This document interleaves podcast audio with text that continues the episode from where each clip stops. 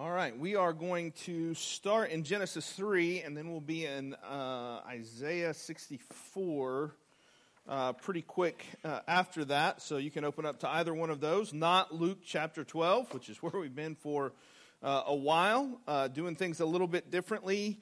Uh, this morning, we're stepping out of the book of, the, the book of Luke. although the, the book of Luke the last few weeks serves as a great launching point for what series is uh, going to be. We're officially post Thanksgiving. We're in the full Christmas swing, and uh, and that is where we're heading. Now, there's not an Advent wreath or candle up here for us to light today because this is one of the rare years where the first Sunday after Thanksgiving is still not officially in the Advent season. That will start next Sunday, and so we'll be full throated into Advent. Uh, next week, but this week serves as a bit of an introduction as to where we're going to go for the month. And I've talked about this a little bit over the course of the last uh, the last few weeks. But this is my 12th year doing Christmas, uh, doing a Christmas series here at Providence. And uh, I'll be honest, when I first became a pastor, first started teaching regularly, one of the things that I looked forward to the most was being able to, to preach uh, uh, Christmas messages. I was very much looking forward to that. Uh, thought I had some really cool and great ideas. Uh, that was 2011 where that started. By 2013, I think I was out of ideas. I think I had I had used all of my creativity at that point, and so uh, ever since then, every every year, whenever we've gotten to Christmas, it's felt a little bit like, okay, now what? What are we going to to, to do? Because um, it's hard not to get up here and sound repetitive and just preach the same messages year after year after year. I don't want to do that. Uh, I want to be able to talk about some different, uh, different aspects of it. However, I also found a deep comfort in revisiting these same texts every year. Uh, I, you've heard me say plenty of times that repetition is the mother of all learning. And I think having this Advent season built into our church calendar where we have to stop and acknowledge the incarnation uh, of Jesus is a powerful thing for us where, uh, you know, we've, we've, we talk about it. This is going to be the, the 12th time. You know, if this wasn't built into our calendar, we may have talked about it four or five times. But to do it 12 times means we have to come back and revisit this uh, central event of our uh, uh, uh, uh, of our faith. And so, coming into this, I said, God, what is it that you want the pe- uh, our, our people here at Providence to hear? What is it that we want to be able to go through? What is it that we want to be able to, to think about and to work through to, together? And I know that this year has been a very hard year for many in our church family. And the last thing I wanted to do was get up here and plaster some Christmas platitudes and uh, about being jolly and, and just kind of move on because I know that wasn't going to su- suffice for, for most of us uh, in this room. And to be honest, I'm not sure that it really does it for uh, anyone. They're just kind of like background noise for much of the Christmas season. So what I want to do this morning is introduce you to the theme that will that will kick off our Advent season that officially starts next week. And like I said, it's not a typical sermon, going to be a little bit short. Um, but uh, what, what I want to do is kind of give you a good feel for things. So if you're a visitor and this is your first time here, welcome. I'm glad you're here. Um, don't assume that I am usually this short. Our service is typically this short, but it'll give you a good feel for how we, uh, we do things. We've been in the book of Luke since this Sunday last year. That's when we launched our series in the book of Luke, and we've been in it almost every week since then, and we are through chapter 12. So that gives you a sense of uh, how we have done and how we have gone through all of this. Um, just finished it with a, with a bit of a bang in chapter 12. Uh, we had all kinds of talk about judgment and fire and learning how to interpret the time and prepare your heart. That's where we left off uh, last week. And what I told you last week is that that idea, preparing your heart and knowing the time, that would be the theme for the coming months and weeks, weeks, months, and, and probably the coming year here at Providence, knowing the time. Uh, in part because it's going to happen all throughout the book of Luke. We're going to talk about this idea. Uh, but in this season of Advent, we're going to take Jesus' exhortation to know the time, and we're going to let it be kind of our guiding principle for the next couple of weeks as we think about Christmas. And if you're like, well, wait a minute, what does Christmas have to do with, with knowing the time? Christmas is like this standalone event that we can reflect on. What is that supposed to do to help us, quote unquote, know the time better, be more aware of where we are in God's uh, God's timeline. This is what's so great about the Christmas story and, and doing this every year uh, without fail is that there are so many ways that you can approach the idea of the incarnation. The story of Christmas is so, so much bigger than a baby and a manger and Mary and Joseph and a few angels. There is so much more going on here. In fact, uh, the, the, the Christmas story, in many ways, begins in, in Genesis 1 and maybe even more specifically in Genesis chapter 3. If you remember going back to Genesis chapter 3, uh, Adam and Eve have taken a bite of the fruit. They have been deceived by the serpent. And God comes and he finds Adam and he finds Eve and he, he finds them hiding. And then he, he kind of pronounces on them. He says, You know, what have you done? Uh, and, the, and, the, and then he kind of pronounces uh, a curse on Eve. He, he pronounces a curse on, on Adam. And then he also turns and he says something to the serpent. And this is Genesis chapter 3, verse, uh, verse 15. And just as a, as a side note, uh, I am using a bit of a different translation for the, for the month. I'm going to use the, the CSB, the Christian Standard Bible, uh, instead of the ESV. Just wanting to try some things out, kind of give it a shot for the month and see how it goes, and maybe we'll stick with it. Maybe we won't. won't. I, li- I like a lot of the things about the ESV, but I also like a lot of things about the, the CSB. So if you want to know more about that, we can talk about that. But just, just a note if you've got an ESV and it reads a little bit different. But Genesis chapter 3, verse 15 says this. I will put hostility between you and the woman. This is God talking to the, the serpent. I will put hostility between you and the woman, and between your offspring and her offspring. He will strike your head, and you will strike his heel. So, this is what is known as the, the proto gospel, the first kind of hint of the gospel that is to come, where it talks about how, how the, the offspring of uh, of Eve will one day strike the head of the, the serpent. And since that day, all of creation was put into a position of waiting. Waiting for the day when this prophecy would come true. When Jesus would, would, would strike or crush or bruise, depending on your translation, Satan's head. And then, as God's plan unfolds throughout the pages of the Old Testament, we see time and time again that God calls his people uh, to wait. I think about. Uh, I think about like uh, whenever he comes to, to Abraham and he says, I'm going to make your descendants more numerous than the, uh, than the sand on the, on the shore, than the stars in the sky. And then Abraham doesn't hear anything from him, uh, from God for, for, for 20 years. He hears nothing. And Abraham is basically just told, just wait and I promise you, I will do it. And then, time and time again, this story comes up in individual stories and then in the greater story of God's people in the Old Testament. They are called to wait. One Advent devotion that I, I began reading uh, this week says it this way God's people are a waiting people. I wonder how you would have feel, filled that in if you were given that sentence in a fill in the blank. There was God's people are a blank people. I'm going to bet you probably wouldn't have put waiting in there. That that is a, a, a, definitive characteristic of the people of God. We are a waiting people. I want you to listen to this, uh, this cry from the Old Testament. This is Isaiah 64. I'm going to read 1 through 9, so this is a pretty good chunk. But I'm going to read Isaiah 64, 1 through 9. I want you to listen to the cry uh, that, is, that is built into uh, the, the, the people's cry here in this prophecy. He, it says, Isaiah 64 1 says, If only you would tear the heavens open and come down, so that mountains would quake at your presence. Just as fires, fire kindles brushwood and fire boils water, to make your name known to your enemies, so that the nations would tremble at your presence. When you did awesome works that we did not expect, you came down and the mountains quaked at your presence. From ancient times, no one has heard, no, no one has listened to, no eye has seen any God except you, who acts on behalf of the one who waits for him. You, you welcome the one who joyfully does what is right. They remember you in your ways, but we have sinned and you were angry.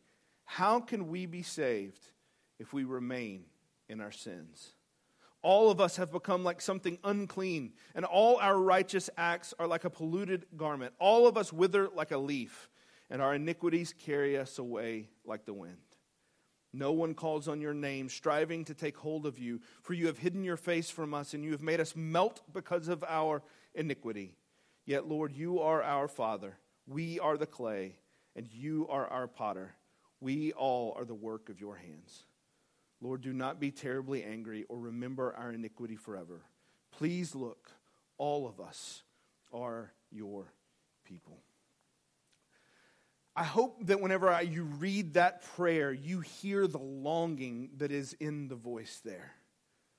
Please, God, don't remember our iniquity. Please, God, don't remember all of our sins. In verse 4, it says that God acts on behalf of the one who waits for him. And then this prayer is an act of waiting and hoping.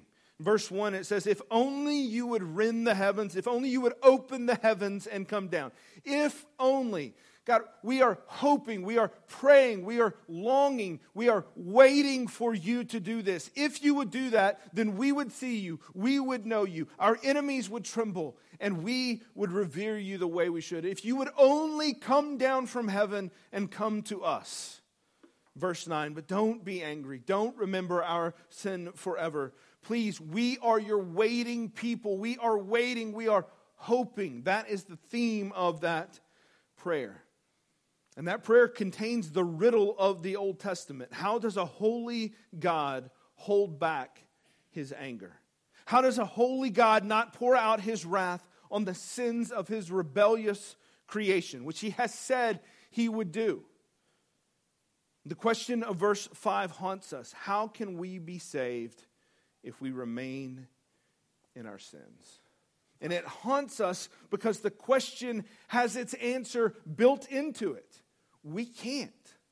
We cannot be saved so long as we are in our sins. We are hopeless.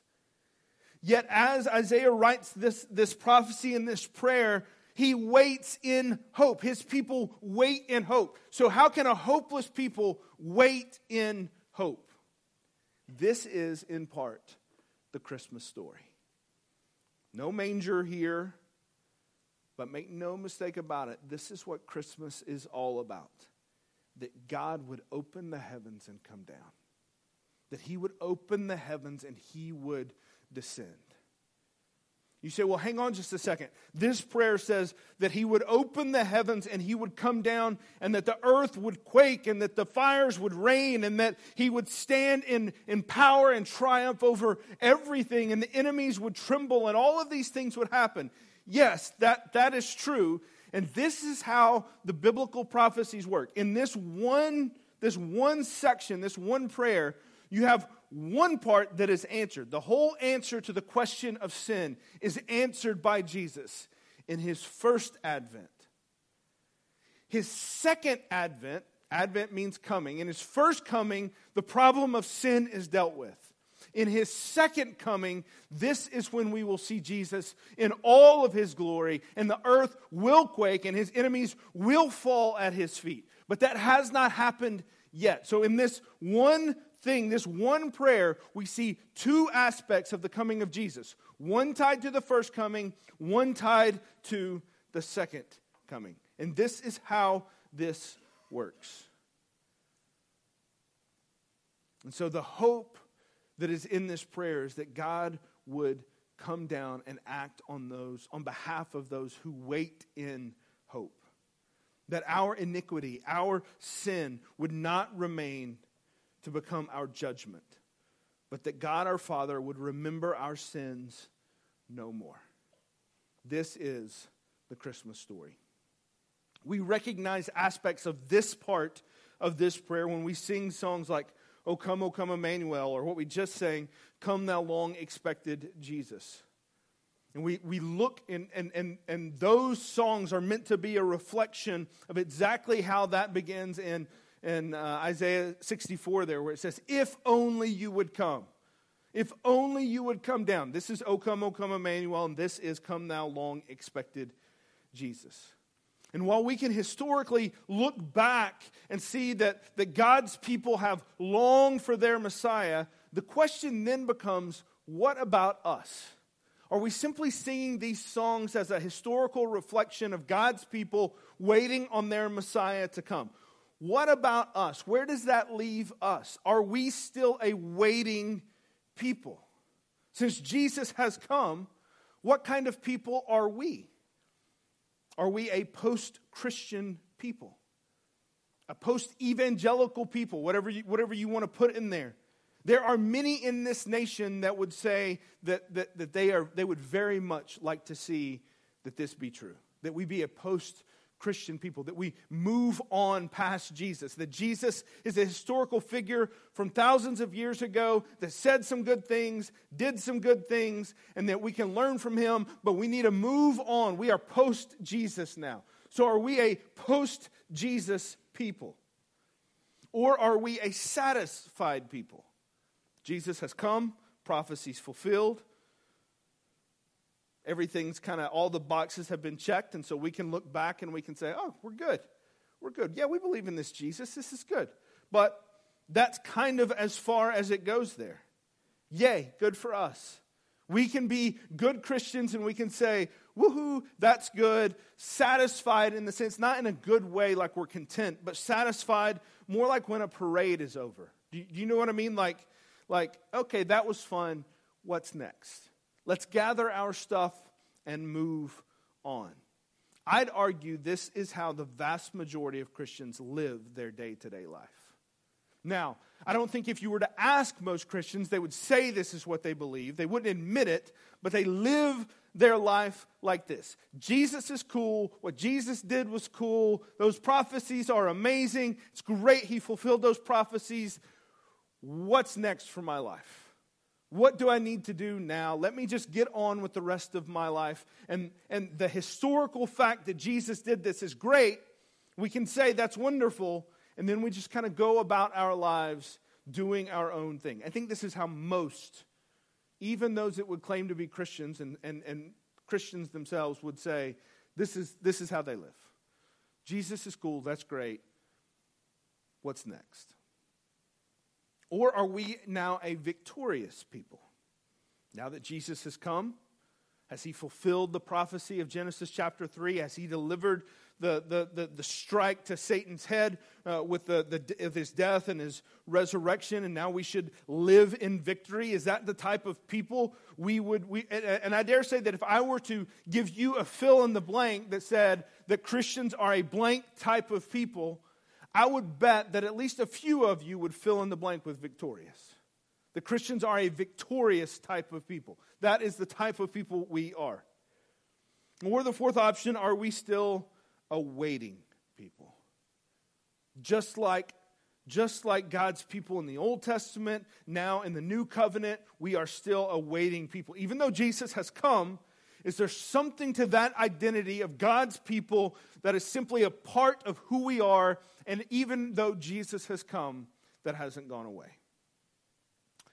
Well, the theme of this series is that while we are a victorious people, that victory isn't quite fulfilled just yet.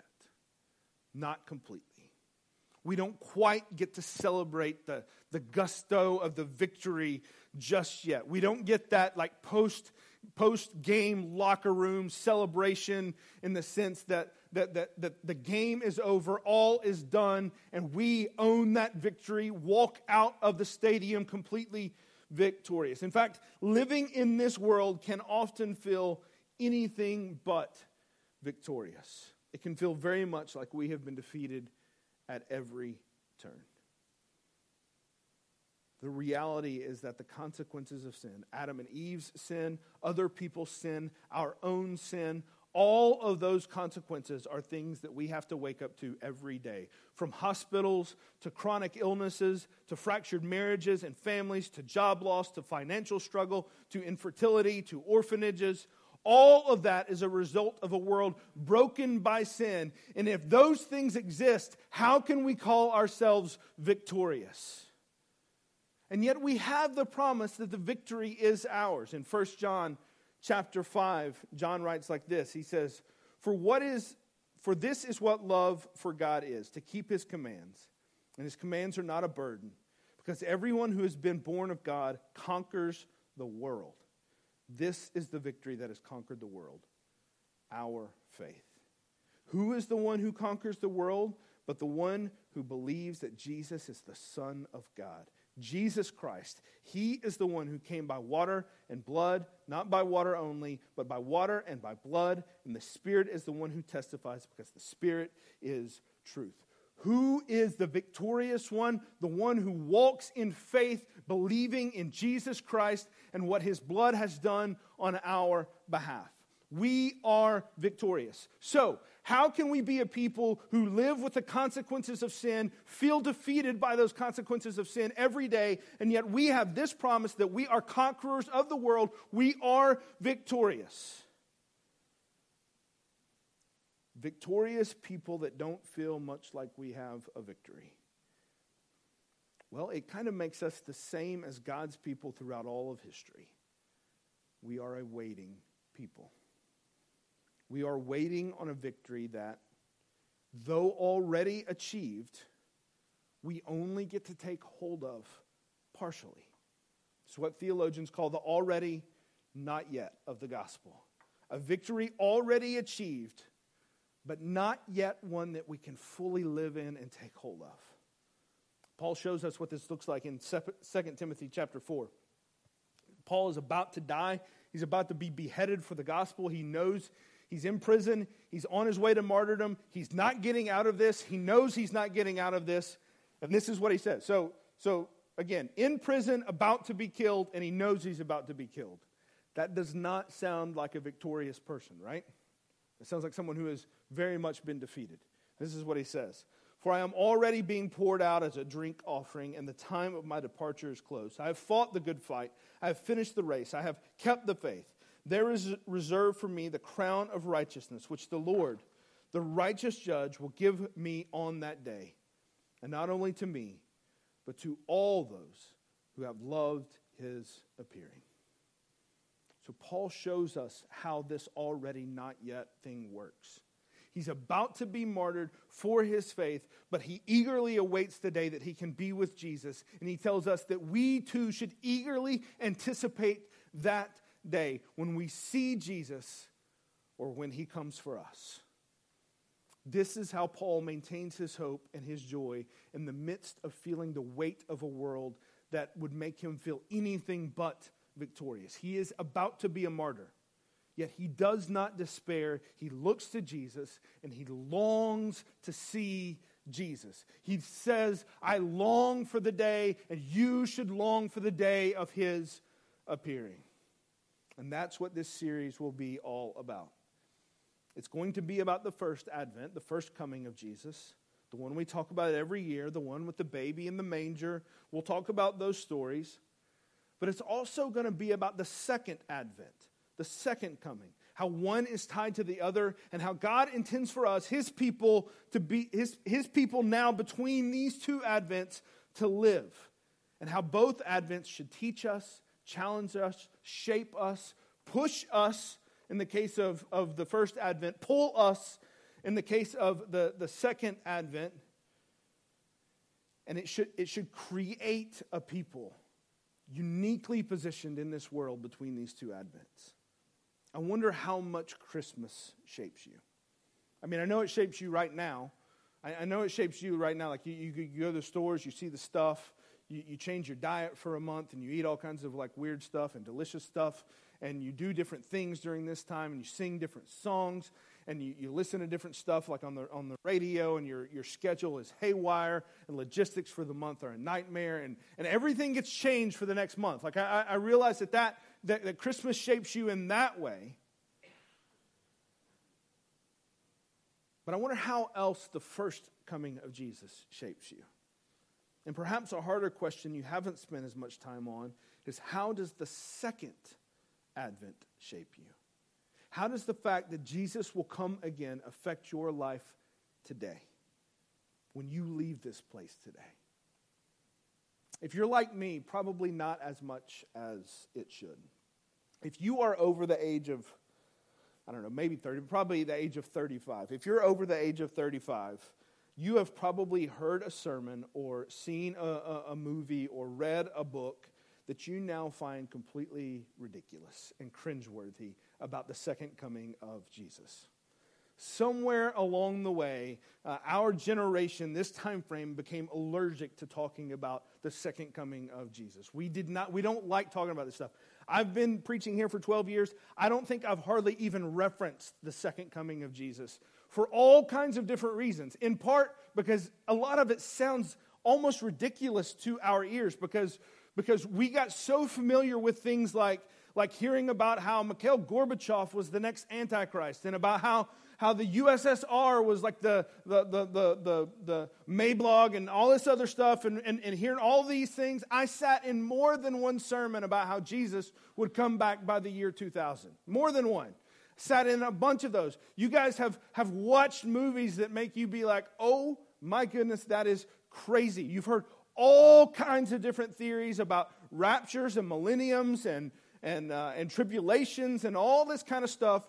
And it has made so many people, me included, say, I don't want to have to deal with any of that stuff because it all sounds a bit ridiculous, right? You guys have all been there. I'm sure you've heard some of that stuff.